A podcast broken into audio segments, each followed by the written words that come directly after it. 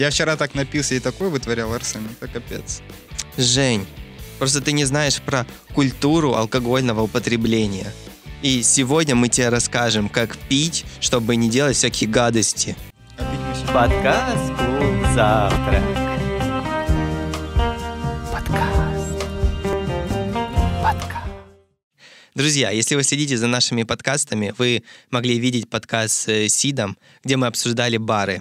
И мы дошли вывода, что в Запорожье очень мало хороших баров, и мы решили немного раскрыть эту тему. И у нас сегодня в гостях бар-менеджер Антон Гапонов. Привет. Привет. Привет, привет. Как твои дела? Да, отлично. Поспал немного и уже здесь. Ну да, по логике, если ты бармен, то в пятницу, субботу ты точно работаешь и точно сейчас с похмелья сидишь. Э, нет. Во-первых, не с похмелья, во-вторых, э, не обязательно работать барменом, чтобы так поздно ложиться. Просто если Мгм. ты работаешь в общепите, то априори получается, что ты до последнего ты не можешь уйти раньше гостя. Э, Тебе можно пить на работе? Э, Напим- вообще нет. Ну, а, а ты вот не, немножко себе позволяешь? Эм, нет. Я просто заметил, я тоже очень много работал в общепите, и что когда ты работаешь на тусовках особенно, и ты не пьешь, ты находишься на другой волне с людьми, тебе становится очень тяжело работать. А когда ты вот, ну, даже немного выпил, ты уже вот, вот ближе поднимаешься к их уровню, Но и уже дело тебе... в том, что во время рабочего процесса ты хочешь, не хочешь, но ты пробуешь алкоголь, то есть он Мгм. поступает тебе в организм, скажем так, потому что там пробуешь коктейли, которые ты готовишь, и нужно пробовать почти каждый для того, чтобы вот стабильность вкуса была.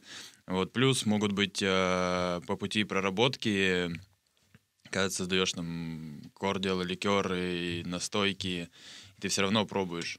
Но это пр- происходит не так, что с гостем там, эй, понеслась. А просто, типа, там, сделал э, настойку, ты ее пробуешь, понять, оно не оно. Мгм. Оно могло не получиться, ты дорабатываешь ее, пробуешь опять. Может опять не получиться, дорабатываешь, пробуешь еще. Но это не по 50 каждый раз шотиками, а, ну, по чуть-чуть. То есть, чтобы понять э, вкус. Мгм. Ну, это, в принципе, вот миксология, да? Есть да. вот именно такая наука. А, Миксология наука? ну, конечно. Вы сейчас разводите? Я потерял нить. Ну вот, Чем же эта наука занимается, Арсен?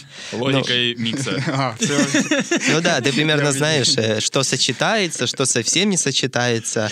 Э, Вот э, говорят, что же все в мире открыли, а вот и на миксологии все вкусы еще не открыли, вы все равно ищете новые сочетания. Конечно, не открыли. Ну, невозможно. У каждого человека свои рецепторы. Мгм. Каждый человек чувствует по-своему, и невозможно сделать какой-то один единый вкус Мгм. и один единый запах. То есть все равно будет какой-то ассоциативный ряд. На примере, я не знаю, того же огурца. Взять и ну, завяжи глаза человеку и просто дай понюхать этот огурец, и каждый будет ну, понимать, что это не, не обязательно огурец, а какой-то другой продукт. Это Мгм. может быть там болгарский перец, может кому-то на запах быть и тому подобное. Ой, Это как с айкосом. У каждого айкос пахнет по-разному. Мгм. Кому-то хлебушком, кому-то попкорном, кому-то ничем. Ну, вы поняли. Мертвая бабушка, я слышал. Самое Да, смешное, серьезно? да. Саня, что Какой самый странный запах вы слышали, ну, когда говорят, типа, вот мертвая бабушка для меня это пока топ-1 сейчас. Я когда работал тоже вот общепите, у нас был Килхоман, может, знаешь. Э, Там вот эта настойка на ежевике. Да. И нам, Брамбл. Нам тоже рассказывали, что вот, ну, типа, весь прикол, вот именно этой настойки, что почему-то каждый чувствует свой вкус.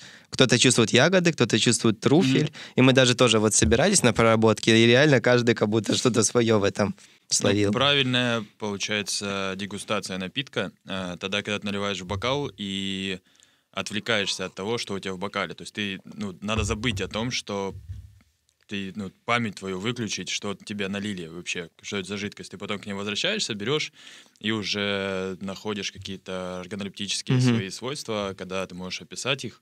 И то, что ты опишешь, это уже чисто твои рецепторы. Мгм. То есть в- банально с водкой так же самое. То есть для всех это водка и водка, ну для многих. А так вообще там можно найти и цитрусы, найти и все что угодно. Мгм. Но каждый найдет их по-своему. Мы всегда вот часто начинаем наши подкасты с кофе, спрашиваем про кофе. И я недавно послушал интересное видео, там, где рассказывали, что когда ты пьешь кофе, даже вот цвет чашки влияет на то, как ты почувствуешь вкус. И там вот рассказывали, что если чашка красная, тебе будет казаться, что кофе более более сладкий. Если там она коричневого цвета, что более насыщенный кофейный вкус. Вот используете вы какие-то такие приколы в барном деле? Вот посуда влияет? А если чашка черная, то она более толерантный кофе получается. Не, на самом деле сейчас э, есть, скажем, неофициальная наука, э, называется гастрофизика, и э, реально написана уже книга по этому поводу, э, где ученые совместно с мишленовскими поварами и поварами изучают это все. То есть влияние звука на восприятие пищи, как твои рецепторы работают, а оно влияет все. Мгм. а, влияние, допустим, цвета тарелки, формы тарелки, а, подачи, с какой стороны ты поставил, ну, то есть с какой стороны ты видишь э, блюдо определенное, это все очень сильно влияет. Например, э, басовые ноты э, в музыке э, больше дают тебе во вкусе э, горечи и остроты. А какие-то, например, высоких тонов больше кислоты дают во вкусе. Хотя у тебя напиток один и тот же. Мгм. И сейчас даже алкогольные бренды очень сильно продвигают эту тему. А, Есть даже дегустации, не буду говорить про бренд, а одной виски-компании, когда они наливают в три бокала а, один и тот же виски, только никому об этом не говорят, а, и по очереди подпускают э, гостей, одевают наушники, включают разную музыку, и все дегустируют. И у всех разный отзыв, разные характеристики, а потом говорят, так это один и тот же напиток.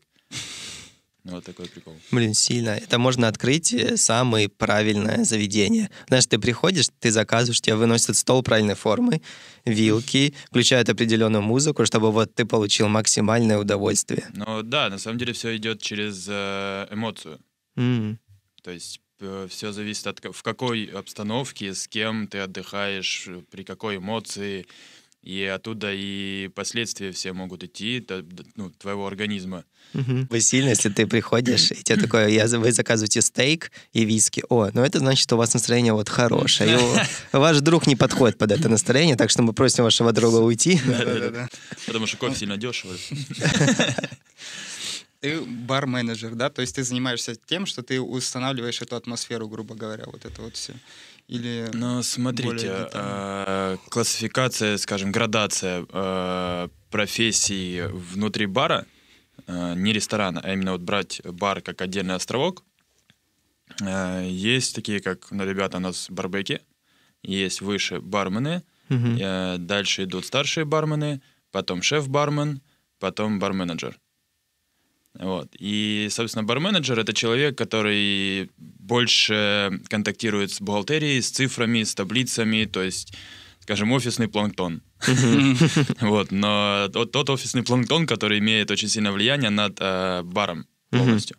А шеф-бармен — это больше творческая личность, которая занимается созданием коктейльных карт, а, общением с гостем. То есть он постоянно в зале, постоянно за стойкой и э, ну, работает прям с гостем, скажем. Мгм. Вот, у меня совмещение идет барменеджера и шеф-бармена.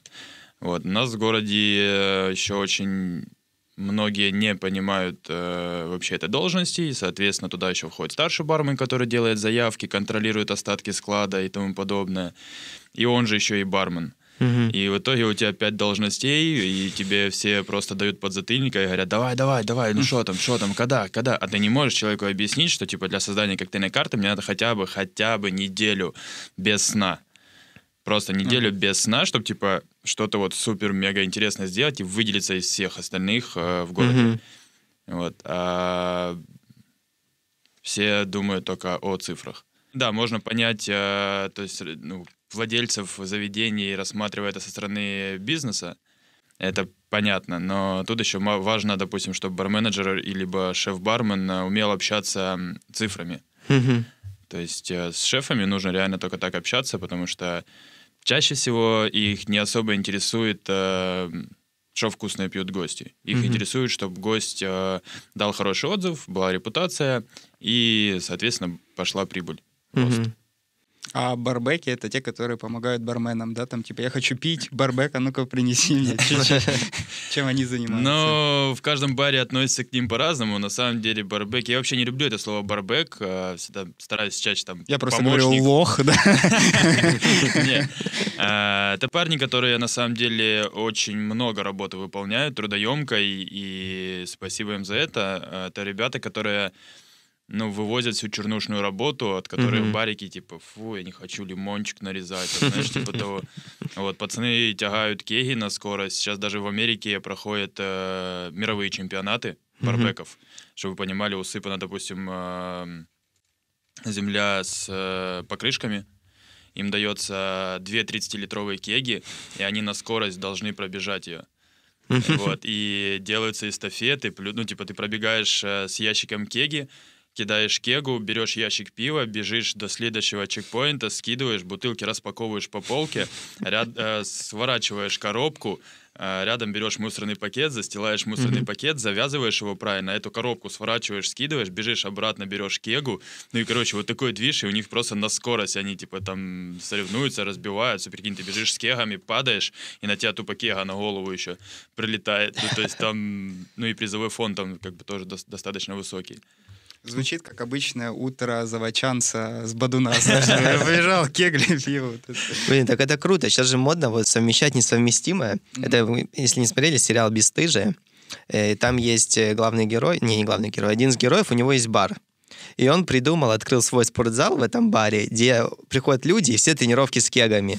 То есть вот все вот такие же самые упражнения на все мышцы, только с кегами. Прикольно. Ну, вообще совмещать. Это как мы думали, у нас была идея в спортзале делать тусовки. Ну, типа как... И, и знаете что? Сейчас делают в спортзале тусовки. Они вот это следят. Я думаю, это какая-то голова в миксологии. Как совместить тусовки и спортзал. А,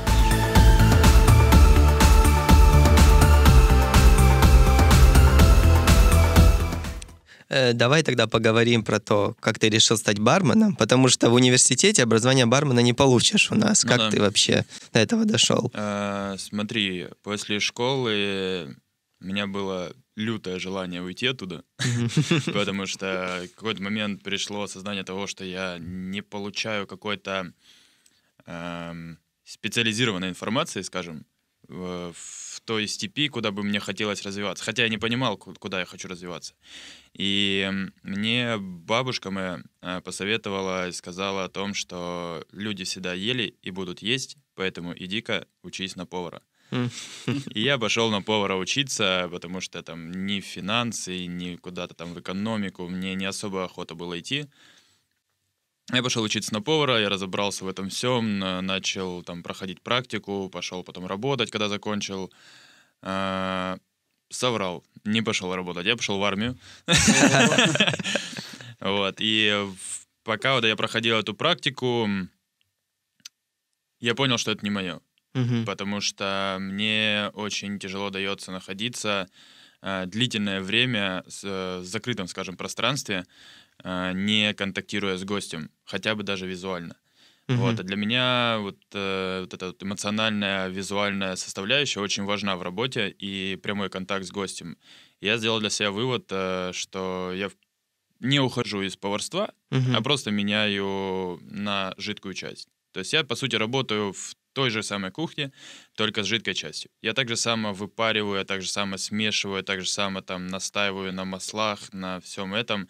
И временами бывает даже и поваров в Запорожье приходится что-то рассказывать, и они удивляются, что такое вообще можно быть. Например, вчера я подхожу к повару, к шеф-повару, говорю, дружище, а где можно фиолетовую морковку в Запорожье найти? Он говорит, в смысле фиолетовую?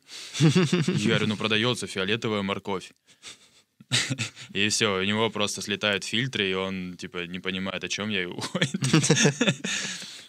Вот, и все, полюбил эту профессию, потому что я напрямую могу общаться с гостем, у меня нет посредника в виде официанта, который Ну да. чаще всего делает поломный телефон и пытается накидать стрелки, что это типа не он виноват, Мгм. и на кого-нибудь скид. Короче, это вся конфликтная ситуация, не Мгм. очень приятная. А тут ты напрямую общаешься с гостем, и ты понимаешь, что если ты накосячил, то ты накосячил. Мгм. И ты можешь напрямую перед гостем сразу свою вину загладить, допустим, чем-то угостить, э, чем-то там, не знаю, помочь э, и пятое-десятое. Ну, проблема часто у поваров стресс, потому что они делают продукт и не видят фидбэк. Им Да. кажется, что они делают, и просто это куда-то уходит. И они ничего взамен не получают. И вот испорченный телефон, я постоянно это видел. Когда человек говорит, что-то оно у меня, э, можно там добавить немного масла? Он подходит, прикиньте, не нравится ему, масла ему мало. Да. Масла ему мало. И наливают там еще ну, очень много масла. Вот я это понимаю, это, это классно. Почему? Вот поваром круто работает, а либо с сушефом, либо шефом. Когда ты можешь выйти, поговорить, когда ты вот это чувствуешь. А так это очень я тебе скажу, сложно. у нас не так уж и много еще шеф-поваров, сушефов, которые могут идти на контакт. Мгм. То есть чаще всего повара — это люди, которые не особо любители, скажем, общаться с гостем. Вот, то есть, я не знаю, ну, у каждого по-разному. Может, кто-то боится общения с гостем, может, переживает за то, что гость э, откроет ту тайну, которую он держит в секретике.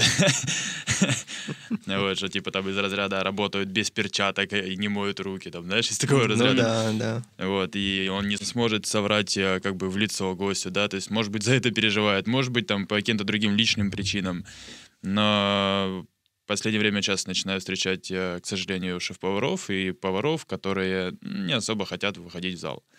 Вот, соответственно, вот я, я в свое время понял, что это не мое, то есть я не хочу быть в закрытом пространстве, мне только наоборот, только дай поговорить. Вот, и я, типа, вот вы, выбрался, скажем, в бар. Ну, это идеальная работа, когда психолог для души. Да, психотерапевт. Но очень, э, скажем, большой риск постоянный, самое тяжелое в нашей профессии, это постоянный доступ к алкоголю. Постоянный доступ, и постоянно ты находишься на грани выпить или не выпить. Мгм. Выпить или не выпить. Мне кажется, и это про- вот- куча провокаторов гостей, которые, братан, давай со мной, да. Да не, я не пью, там, блядь, да давай, там никого уже нету, там. Не-не-не, я не пью, да давай. И вот это вот, ну, может очень долго это нестись. А ты пробовал какие-то хитрости? Например, у тебя там одна бутылка виски, а вторая виски с соком. Ну, типа, и ты типа себе наливаешь, как бы ты с ним пьешь, чтобы... А, ну, раньше, раньше было такое. Раньше было, и это чаще всего происходит, если замечали, очень часто могут пить бармены э, чай. Мгм. Бармены не пьют так много чая, на самом деле. Открою вам секрет. И просто виски идеального цвета, который можно сказать, что это чай. И ты просто с заварника наливаешь себе чай и пьешь чай, но в конце смены ты в слюне. Вот, и такой, что-то чай забродил, наверное, не знаю. Вот, но это в прошлом, да, это было. В Крыму практиковал такой. Вот. э, Но сейчас, да, со временем, с возрастом ты понимаешь, что долго тянуться это не может. И как-то ты уже растешь типа в должности, и ты становишься наставником, примером, и, соответственно, если ты это делаешь, то ты уже не можешь сказать э, своим ребятам, что так делать нельзя. Мгм. Я вот типа сейчас бухаю, а вы- вот не, не надо так. Вы не делаете так. Но, естественно, так никто не... Ну, все будут повторять, скажут тебе, ты ж пьешь, а что мне нельзя? Ну да. Не, ну это искусство. Это ты когда уже вырастаешь, ты понимаешь, что от этого виски зависит важно. Типа, ну, сейчас я могу выпить. А когда это... Нет, тут рассматривается даже больше не выпить, а дегу- ну, продегустировать. Потому что когда ты Мгм. дегустируешь, да, у тебя алкоголь попадает э, в организм, Мгм. но ты не просто пьешь через край аккуратненько. То есть там есть э, опре- определенные процедуры, когда ты получаешь ароматику, набираешь в рот, ну, в полость рта, можешь пополоскать, можешь дополнительно, не глотая, можешь дополнительно втянуть воздух, у тебя появятся еще э, ароматы. После глотка ты можешь выдохнуть через рот, у тебя одни ароматы, выдыхаешь через нос другие ароматы. Мгм. И вот это вот, типа, называется дегустация. И ты выпиваешь там, ну, 10-15 миллилитров, если дегустируешь. И многие сомелье, например, даже не э, глотают алкоголь, ну, вино, бренди, Мгм. там, что-либо, что, что они дегустируют. Они э, дегустируют и сплевывают. Мгм. То есть и это нормально.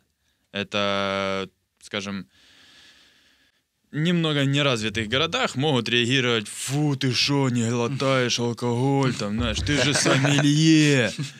А парень приехал с Киева, там дегустирует, сплюнул в ведро. Ну да, оно выглядит типа не очень, но типа, а как? Ну, если вы сегодня первые, у меня сегодня там 10 дегустаций, Ну на, да. де- на 10 дегустации я буду просто там на... ну, Пейте. Все, ну вот это будет дегустация такая, ну. А, и те с- ну, сомелье, а, бренд-амбассадоры, ам- амбассадоры, они реально за день могут очень много точек посещать. Особенно если там по Украине, например, э, они приезжают, э, там 3-4 заведения могут посещать. Если ты там крепкую группу алкоголя дегустируешь, а, и если его пить, пить, пить постоянно, то в конце как бы ты уже не, не амбассадор.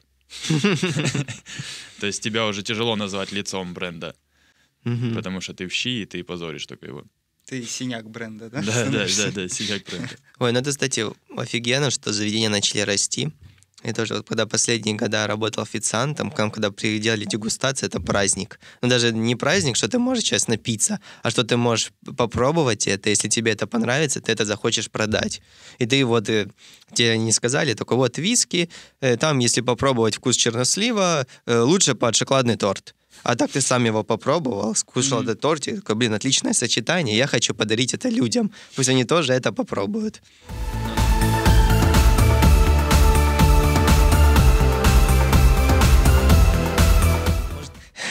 Есть у тебя момент, когда ты понял, что бар для тебя маленький, что тебе надо расти?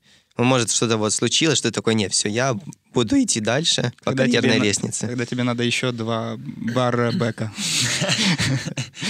А, Да нет, наверное, такого не было, э, что расти. Ну, просто постоянно, постоянно говорит, например, э, там, мама, папа, там, да, наши родители, которые там еще с постсоветского пространства родом, скажем, они говорят, вот, ты что будешь до старости лет работать барменом, ты ничего не заработаешь, давай, типа, меняй профессию, и вот это вот все. И меня такие моменты, наоборот, э, скажем, Мотивируют. мотивируют. Мотивируют. Да, мне рвет душу, и мне хочется это подоказать и сказать, я сделал своими руками. Я сделал это, я смог, и вот я пример. Правильно. Вот это, вот это меня двигает, э, такие вот моменты. Но мы мне- тебя очень хорошо понимаем, мы комики. У нас вот, ну, вот как будто то же самое. Не, ну ты, ты хоть уже что-то заработал. У нас пока все У нас гладко. пока архив с шутками мы заработали, понимаешь? А вот давай, если ты вот сейчас человек хочет заниматься барменом, куда ему идти, чтобы получить достойное образование? Смотри, э, касаемо прям, ну, есть школы, э, школы барменов, скажем так, это частные школы, вот, э, но есть нюанс. Если ты не стремишься к саморазвитию, сам не развиваешь, сам не читаешь книги, сам не живешь этой жизнью, скажем, барной, и э, не, ну, не смотришь там ютубчики хотя бы, то ну, смысл идти в школу барменов, тебе дадут просто талмуд информации, которую тебе скажут заучить, ты ее заучишь, сдашь на экзамене, выйдешь за дверь, и ты ничего не помнишь. И потом ты, такие ребята приходят на бар и говорят, да я там научился, там то, все. Ты ему говоришь, сделай, и все, и типа снежки обратной стороной ладошки лепятся сразу, понимаешь, все, сыпется все из рук, а, начинается мандраж, то я первый раз вот за баром, так а что ты тогда выеживался?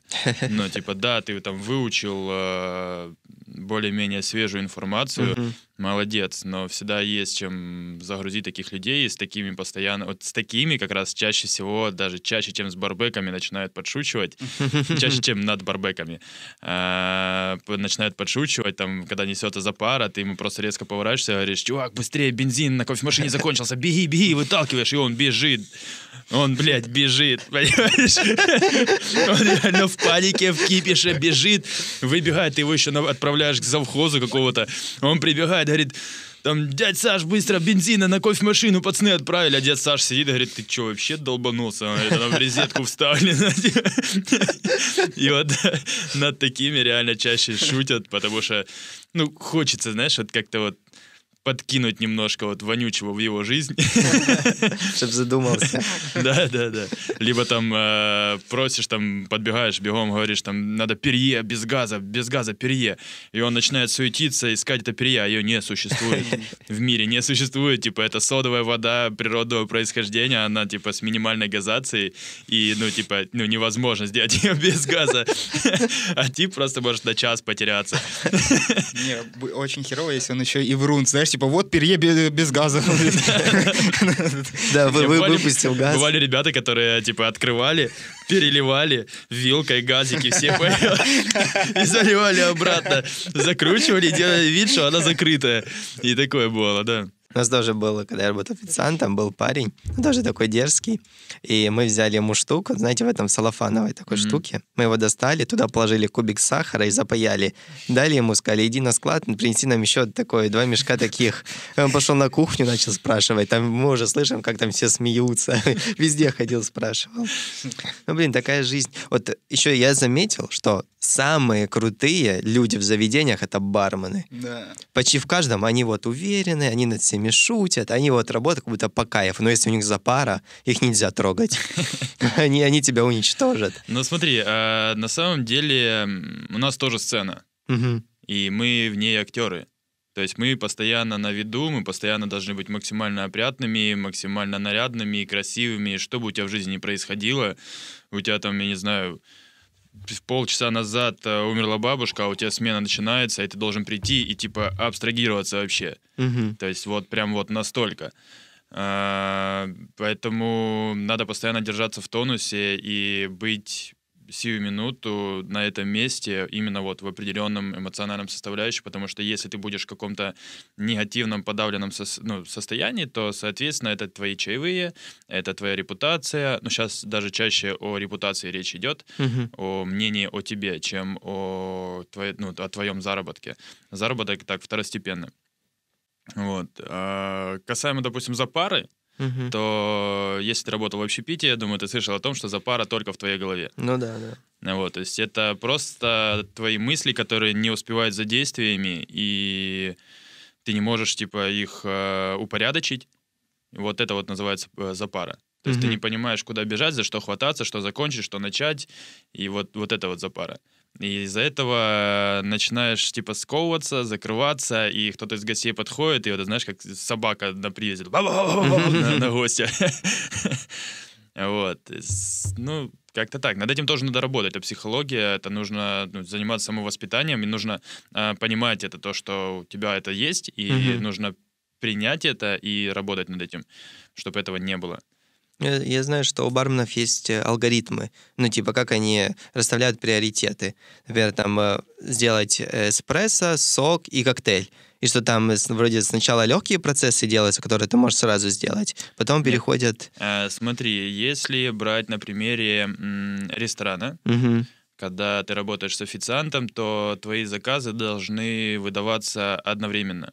Мгм. То есть, к примеру, у тебя за стол пришел э, мужчина и две девушки.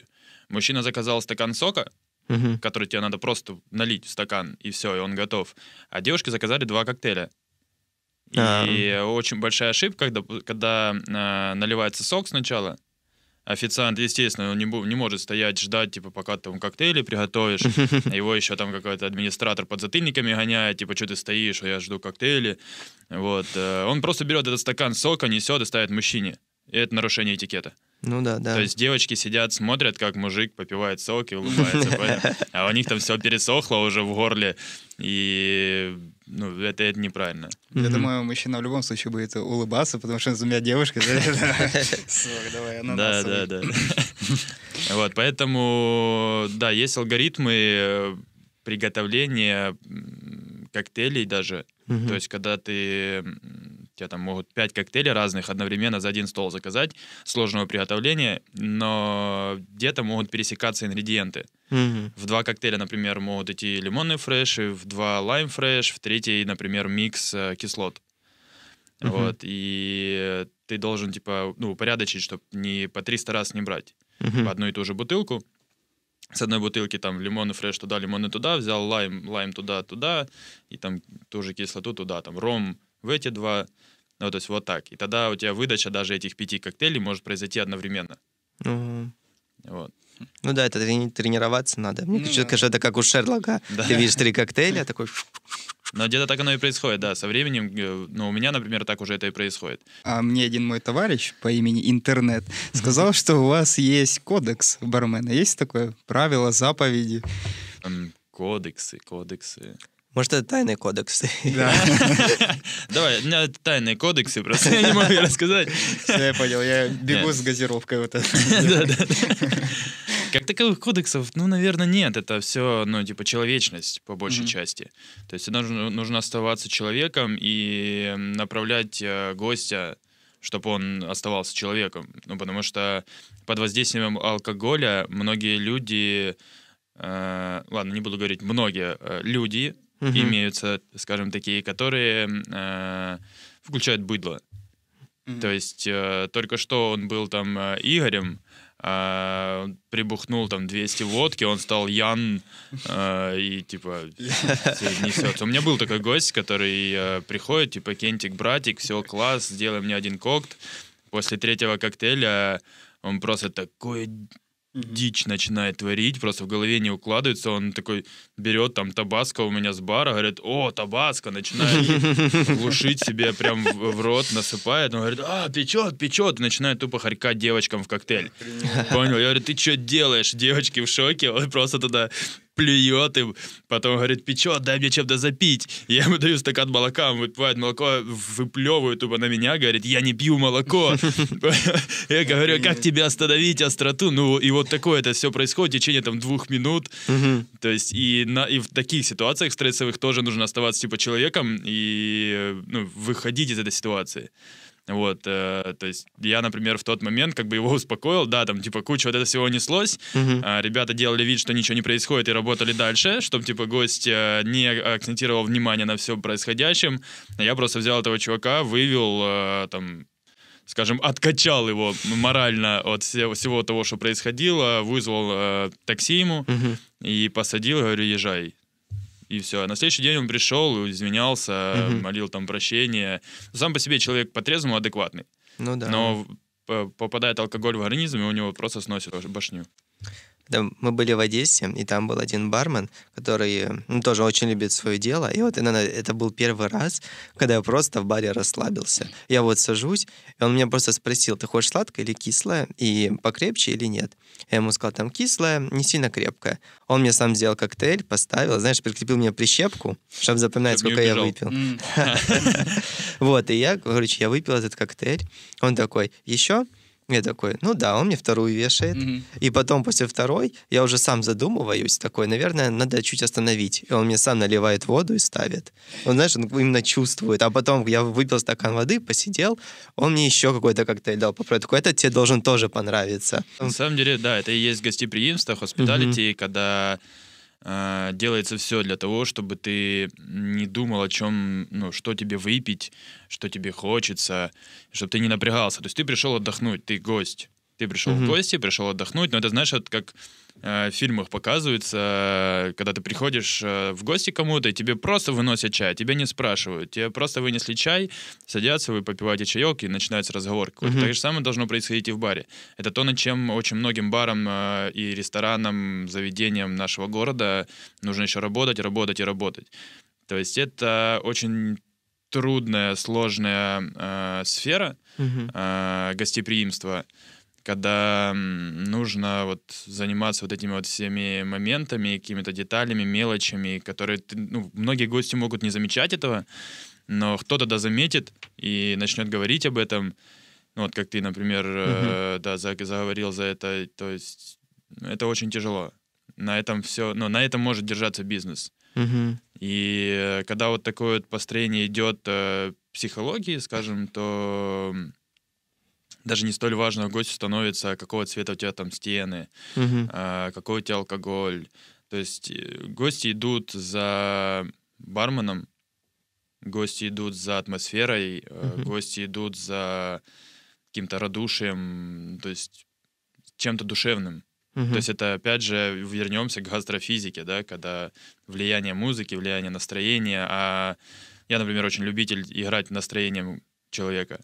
То Ну. есть, э, да, там работа со стереотипами и вот это все истории, когда гость приходит и начинает воду варить, а ты его просто перенаправляешь, ты понимаешь э, его внутренний мир, и перенаправляешь его в другое русло, и все, ему уже весело, и ты, Мгм. грубо говоря, уже его контролируешь. То есть ты уже на, на ниточке держишь, э, потому что ты вошел э, в дружеский контакт, он к тебе уже там э, брат, Кент э, обращается, там, да.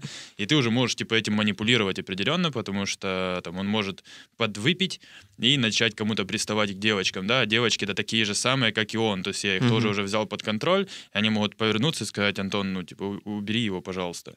И я возвращаюсь к нему, и там говорю, брат, там, перестань, типа, не делай этого, ну, это некрасиво, там, не по этикету, и он, Мгм. ну, и может понять, и, ну, то есть вот так это работает.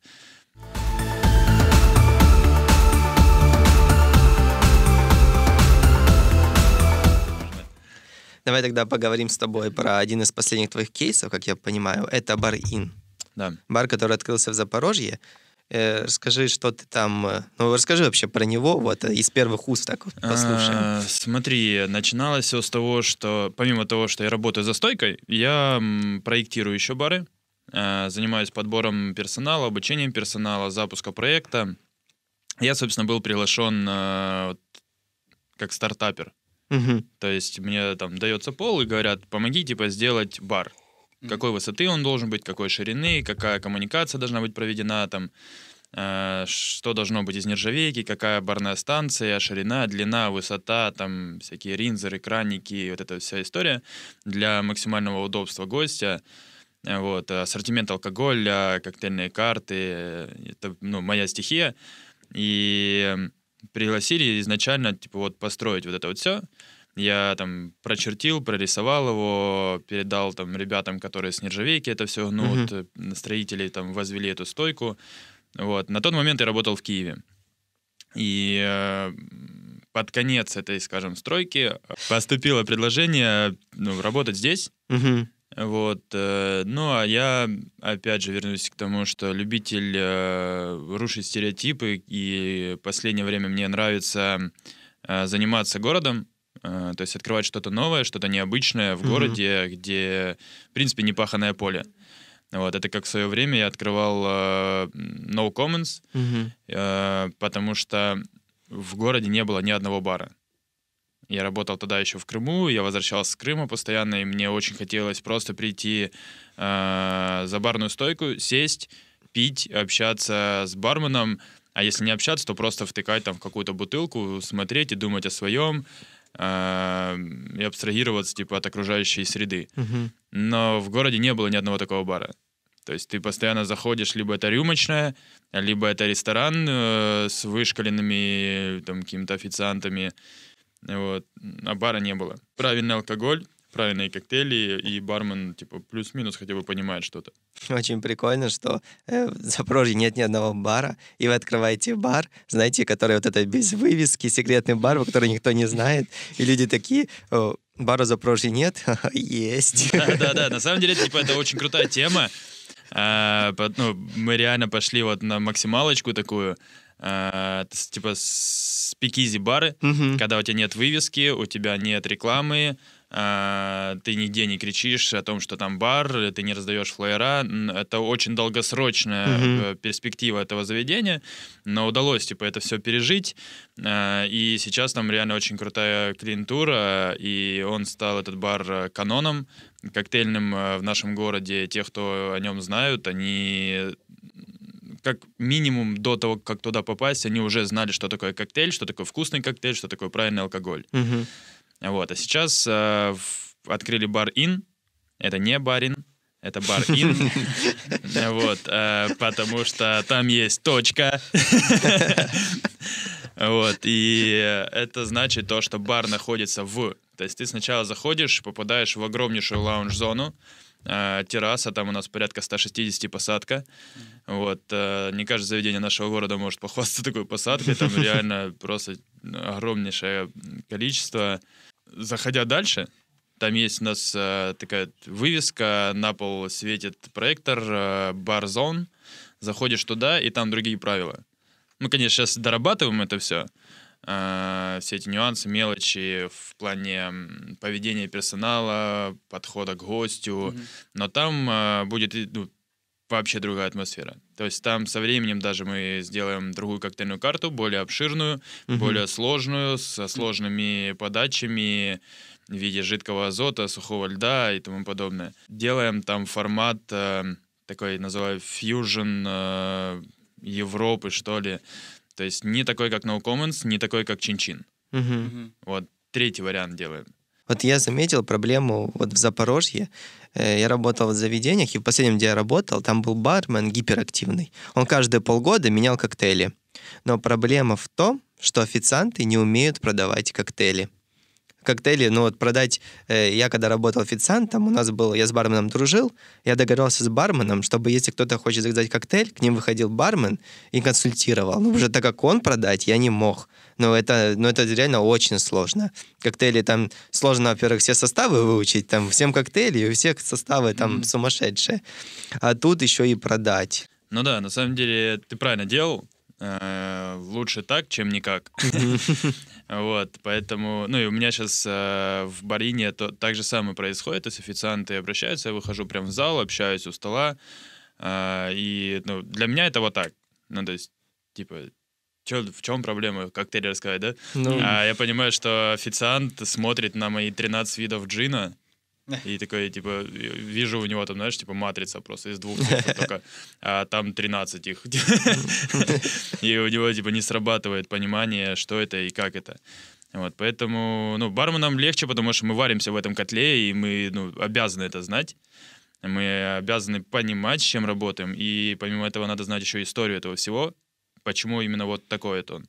Например, там типа джин Лондон Драй, почему он сухой, и почему джин э, Old Tom сладкий. То Мгм. есть это просто с историей добавили сахар в производство.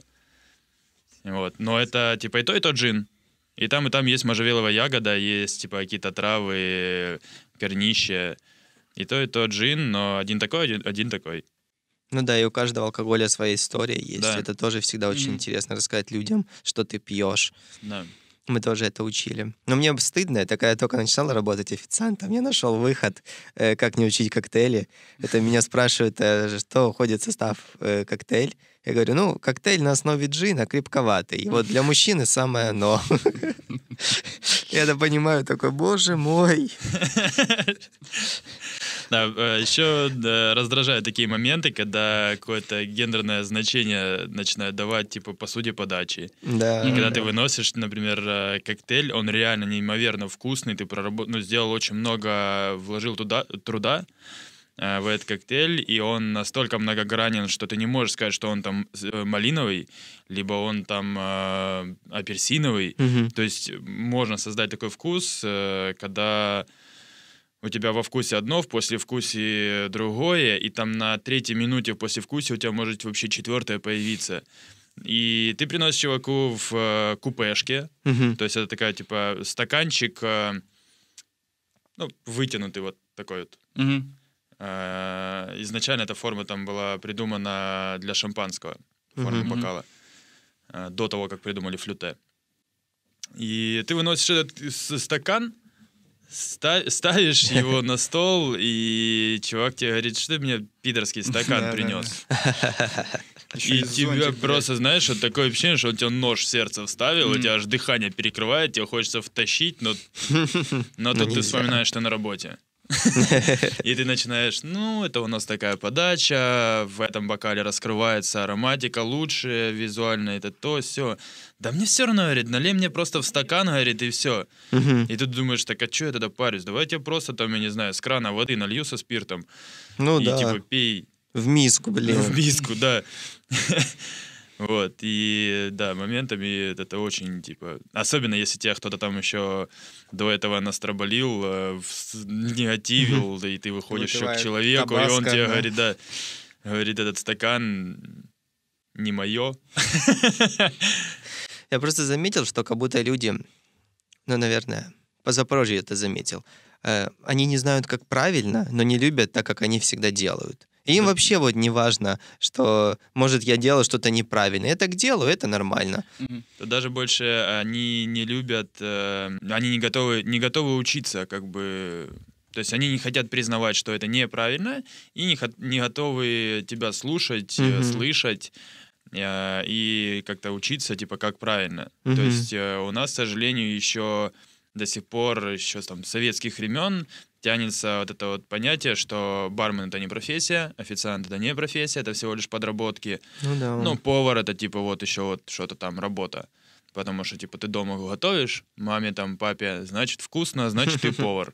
Вот, но там, ну, может, батя еще признает, что ты хороший бармен, потому что ты ему там готовишь коктейль, он накидывается там А ну, вместе с тобой. да. водки красиво. Налей красиво водки. бармен. Мы недавно были только студентами, и, в принципе, мы вот там No Comments и Чин-Чин ходили только по праздникам, потому что для нас заплатить там 150 гривен за коктейль это было дорого. И, ну, по- почему там вот тоже такая стоимость коктейлей? Потому что в этих барах используют хороший алкоголь, не паленый, а Ну, Вот один из первых баров, который мы вот сделали, этот No Comments, э, первое правило, которое ввел туда, это то, что мы работаем с э, хорошим, качественным алкоголем. Э, Поэтому никаких студентов просто не могут заплатить за него. Нет, хороший, качественный, это не значит, что там за миллионные деньги. Вот, просто, ну, типа, ты минимально берешь качественный алкоголь, э, среднестатистический, скажем так. Вот, он уже просто сам по себе будет стоить там, ну, приличных денег, в принципе. Вот, э, ну и плюс, типа, ж надо что-то еще зарабатывать. А когда концепция бара, у тебя нет как таковой кухни, то есть у тебя вся нагрузка идет, вся наценка Мгм. может, должна идти, типа, на коктейли, потому что нужно, типа, и коммуналку, аренду, Ну да, зарплаты, да. и вот эта вся история. Вот и у меня была такая мысль, сейчас очень модно использовать локальные продукты. А если вот находить какие-то новые сочетания именно из локальных? Ну, смотреть, что у нас там, например, в регионе. Я знаю, вот, что в Украине э, есть облепиха, облепиха не в многих мест вообще есть, а в Украине ее много. И вот как-то менять э, очень дорогие вещи на какие-то локальные. Как ты на это смотришь? Это да, это очень трендовая тема. Э, На эту тему мы открывали, собственно, и ресторан в Казахстане. Э, Это кухня, украинская национальная кухня э, 21 века. Мгм. То есть э, ты делаешь какие-то блюда привычные для гостя в плане того, что он понимает, что это украинское блюдо, но ты делаешь другую подачу из других ингредиентов. Мгм. Но в итоге конечный результат у тебя блюда, вкус такой же самый, как э, у традиционного блюда. Мгм. Вот так же самое и в баре сейчас происходит. То есть бары сейчас очень многое перенимают у поваров. Техники приготовления, методы приготовления, работа с оборудованием, инвентарем.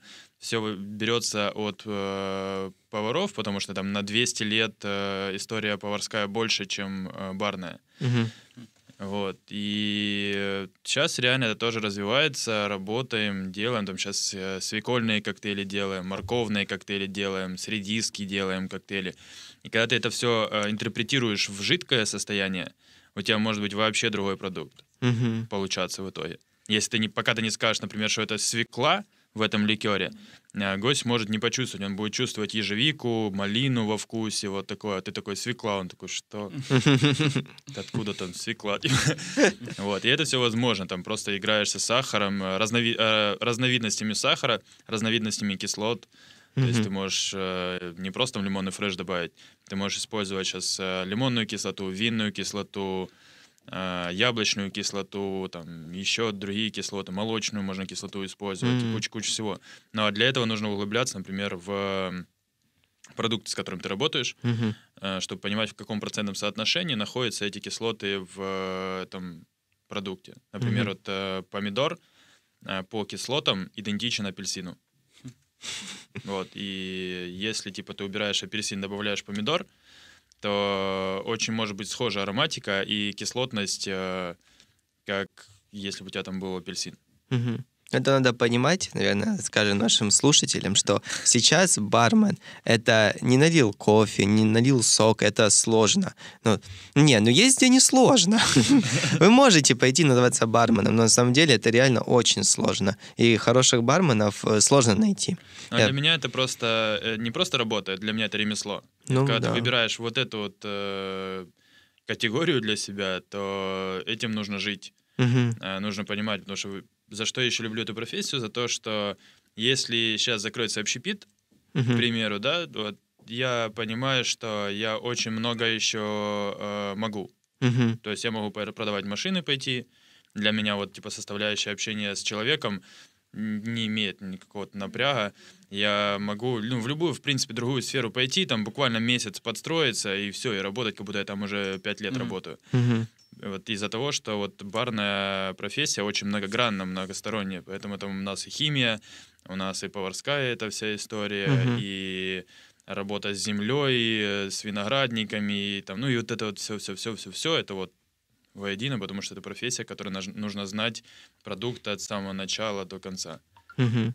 Порекомендуй, может, какой-то коктейль, который бы ты вот рекомендовал точно пробовать в бар Ин. Или, может, там несколько. Вот если я приду, чтобы я мог, чтобы мне было проще выбрать. Смотри, вот наше еще э, основное отличие от других э, баров, то, что мы реально очень сильно заморачиваемся над вкусом, Мгм. и, э, над тонкостью вкуса. И у меня бармены реально проводят более 90% своего времени больше на кухне. Мгм. Для того, чтобы 10% своего времени отдавать э, скорости выдачи. Мгм. Мгм. То есть мы заготавливаем заранее типа коктейли, готовые консистенции, скажем так, э, когда они непривычного внешнего вида. Ну, например, мы делаем там пунш э, из нефильтрованной бихеровки, которая там как нефильтрованное пиво, то есть оно непрозрачное. А, там перуанского писка, кокосовая сгущенка и тому подобное. То есть в итоге получается жидкость абсолютно непрозрачная, как молочная. Но мы ее осветляем молоком, Мгм. и с кислотой она получается прозрачная. То есть просто вот как вода. Мгм. Но вкус у нее остается, типа, вот всего того, что ты заложил изначально. Молоко, ну, типа, сгущенка, писка, то есть алкогольная составляющая, все остается. И оно совсем по-другому выглядит. Мгм. Вот. И есть такие вещи, да, вот Перу Панч, например. Есть Мистик. Мгм. Э, Вкусный коктейль мы делаем с мискалем, инжиром, пюре инжира э, и текилой. То есть он э, слегка копченый на основе текилы, но инжир ты не почувствуешь, тебя чаще будет чувствоваться либо там ежевика, либо малина, вот какая-то красная ягода, синяя ягода. Вот. Пока, опять же, не скажешь гостю, что там инжир. Вот. э, Есть у нас Silver Мгм. Это видоизмененная Bloody Mary, кровавая Мэри. Но я ее сделал полностью прозрачной. То есть она как вода прозрачная. А, И она больше летнего варианта. Она идет с добавлением вина. Мгм. То есть там водка, вино, э, савиньон блан новозеландский, э, винный уксус вместо Мгм. кислой части. А, И вместо помидора идет э, томатная вода. М. То есть мы перебиваем в блендере томаты а, и пропускаем ее через фильтр, и у нас стекает просто вода из томатов. И Вот, и это совсем, грубо говоря, другой напиток получается. Блин, Поэтому ничего. он не Блади Мэри, а Сильвер Мэри. Я на секунду подумал, что ты смог отбелить помидор.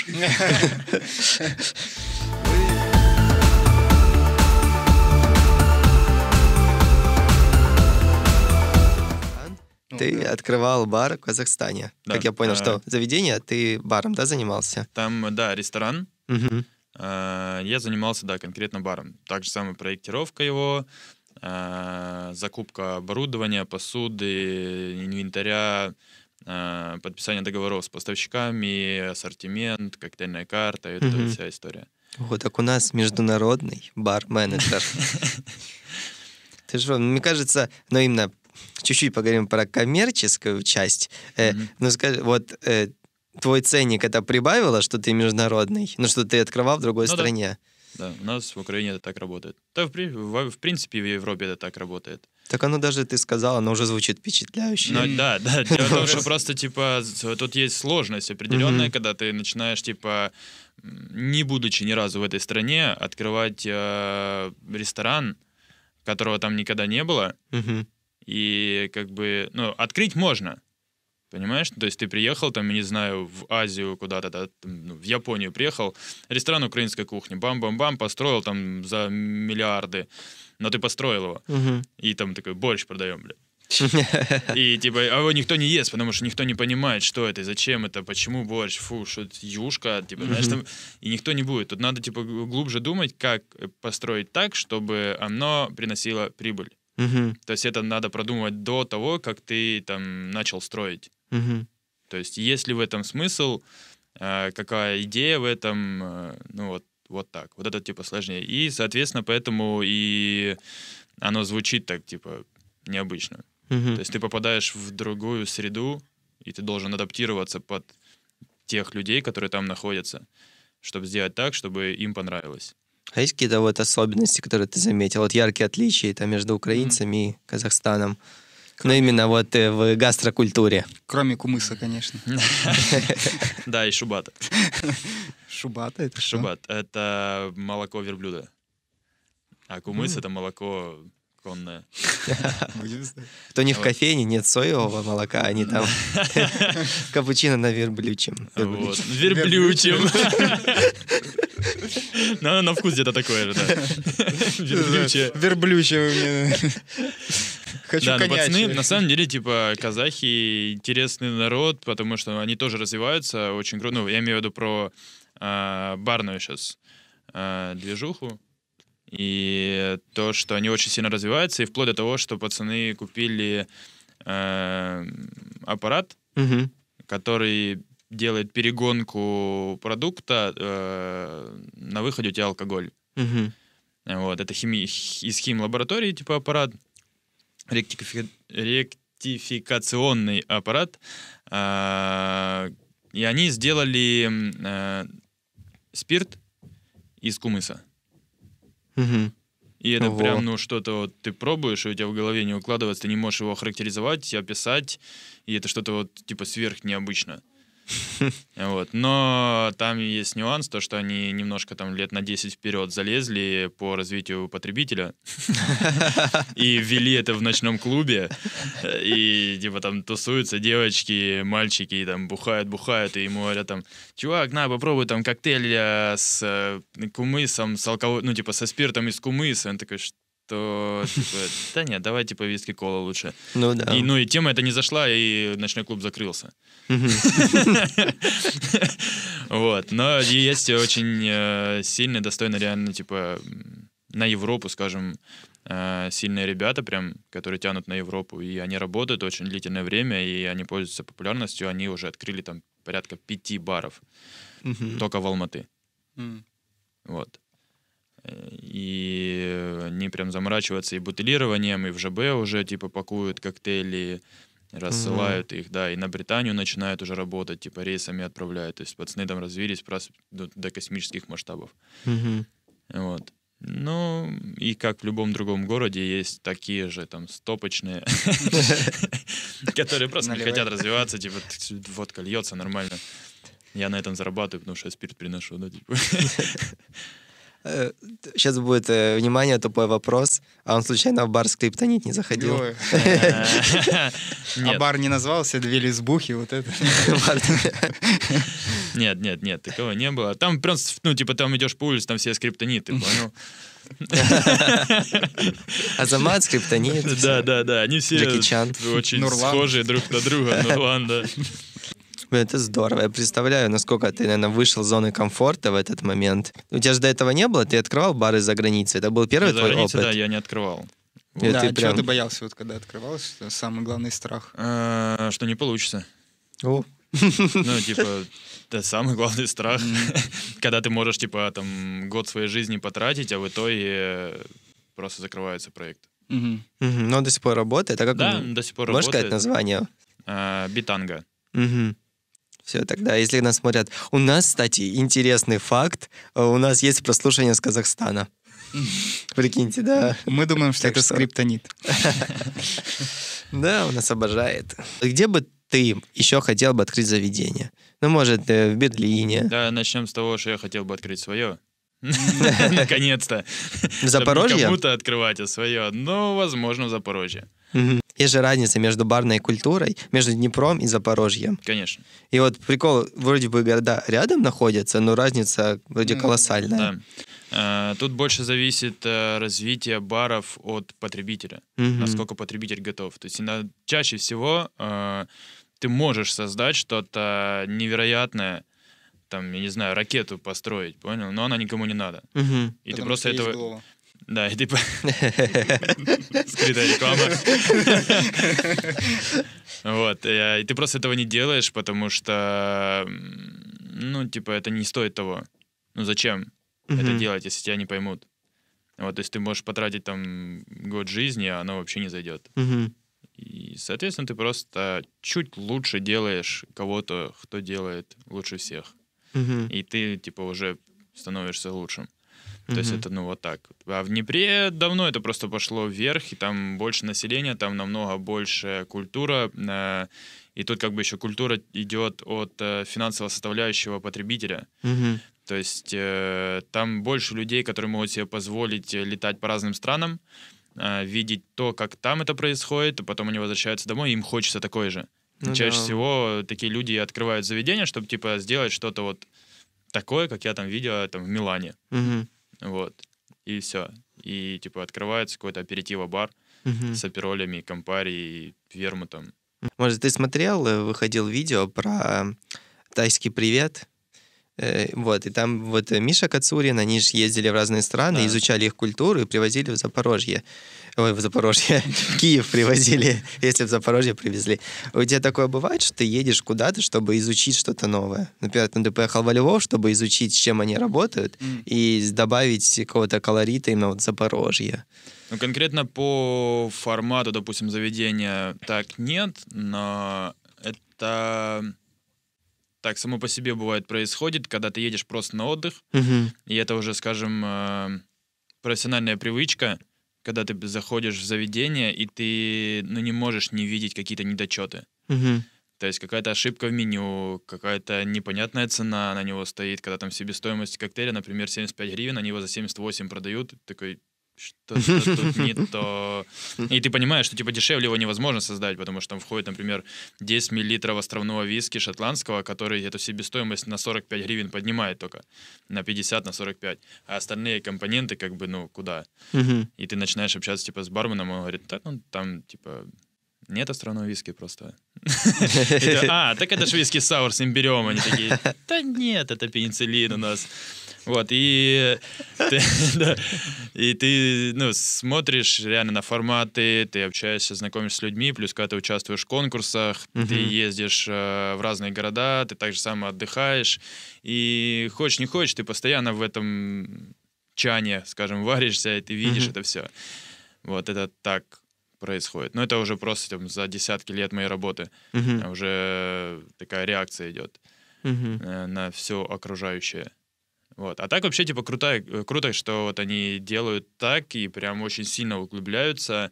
Э, Главное, чтобы был на этот спрос. Ну да. и это да. прям реально очень э, достойно уважения, когда ты едешь реально в другую страну, познать культуру, пожить там, понять, чем живут люди, и их характер, их менталитет, поведение, работы. И, ну, короче, вот это, это прям космос. Когда люди вот так вот прям влазят в это все для того, чтобы здесь, в Украине, Мгм. создать что-то вот особое. И надо и уметь еще преподносить информацию. Часто эм, люди там запариваются, но никто не знает, что они запариваются. Тебе приносят коктейль, ты пробовал, вкусно. Но если там чуть-чуть рассказать, ну, сколько ты там, э, что ты там изучил, как ты увидел, когда коктейли получают историю, он становится намного ценнее, чем просто ты Ну да. что-то намешал. Ну, тоже надо уметь, наверное, говорить, и, ну, и учить людей. И учить, и брать официантов правильных. Вот работа с официантами тоже важна. Но есть еще такое понятие, как э, воспитание персонала и Мгм. воспитание потребителя. Мгм. То есть, типа, и того, и того, в принципе, нужно воспитывать.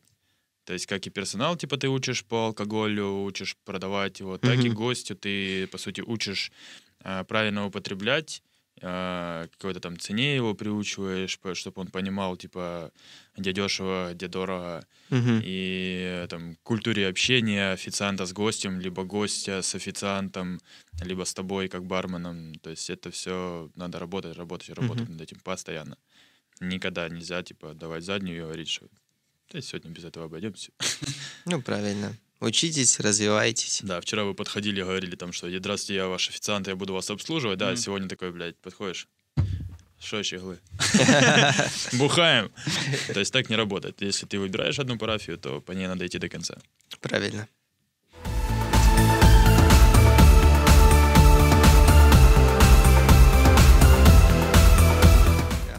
Может, здесь какая-то история, которая может произойти только с барменом, а может, какая-то, какая-то смешная история, которую ты там сразу запоминаешь, сразу в голове. Да, был момент, э, 2015 год. э, Я приехал из Крыма, это еще далеко до No Commons, и э, ну, нужно было типа где-то начинать работать. Я решил остаться в Запорожье. И я понял, что типа все мои знакомые, друзьяки, все как-то вот рассосались. Как будто их и не было. И нужно было как-то свою репутацию, свое имя заново поднимать, ставить. э, И устроился я в охоту на облака. О, знаем. Вот. э, Там неслась, да, такой движ Париж. И у нас такая, типа, негласная конкуренция с бариками из Ржевского была постоянная. Ну, мы там, типа, там, сколько там у вас касса там? Такая-то, там, пф, все ваши гости, значит, у нас были, там, знаешь, типа, вот, ну и так, типа, камни друг друга кидали, скажем, вот, и ситуация от гостей, собственно, такая же и была, потому что там у нас работало два ночных клуба, типа, «Охот на облака» и «Ржевский» на тот момент, и приходит женщина на бар, то есть несется лютая такая работа, э, типа отдаем, отдаем заказы, и она такая, типа, сделайте мне текилу бум. Мы такие, девушка, мы не делаем текилу бум. И все. Ну, типа, ты ответил, и ты побежал дальше готовить, потому что тебя просто вырывают вот так и говорят, ты готовишь мне сейчас, понял? И ты говоришь, нет, я тебе не готовлю, в руку убираешь, идешь другому готовишь, потому что, типа, ты, у тебя в голове какая-то своя очередь уже людей, Ну хотя они в одну линию все. Вот, и она там, молодой человек, мне текилу бум, мы не делаем текилу бум, мне текилу бум. И она без, без остановки, не уставая, там 30 минут ее просила, тупо стояла за стойкой, типа все друзья тусуются, а она мне текилу бум, текилу бум, текилу бум, текилу бум. Я, пацаны уже просто, типа, по углам разбились, чтобы просто не проходить мимо ее, а мне надо было пройти, и я иду, она мне берет, говорит, пожалуйста, сделай мне текилу бум.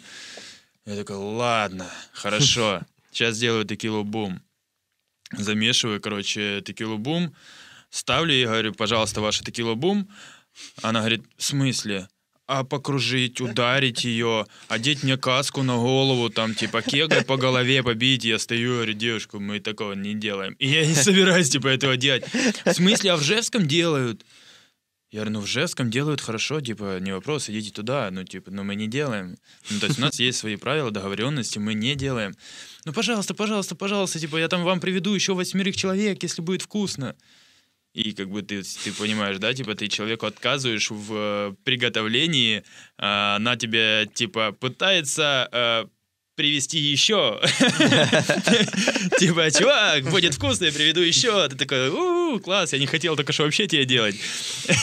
Я, короче, делаю эту текилу бум, э, хлопаю стаканом, чтобы она начинала пениться. Она берет в руку, я понимаю, что я ей как бы на голову еще ничего не одел. И у меня под рукой э, кулер для шампанского металлический.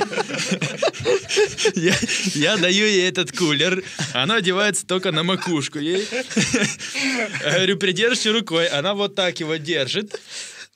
Потому что, ну, типа, он же спадает. Другой рукой она начинает пить, и я понимаю, что мне бить по этому кулеру нечем. Но не буду же я ладошкой, типа, нормально все, братан. Я беру барную ложку 45 сантиметров и с размаху по пальцам. Да, ты сюда вот так держит, я вот тут, вот тут шурую ей, типа, этой ложкой. Она ставит куль, но она, слава богу, была пьяная настолько, что она не почувствовала даже. Я очень сильно перепугался. Если ты сейчас смотришь, я приношу свои извинения.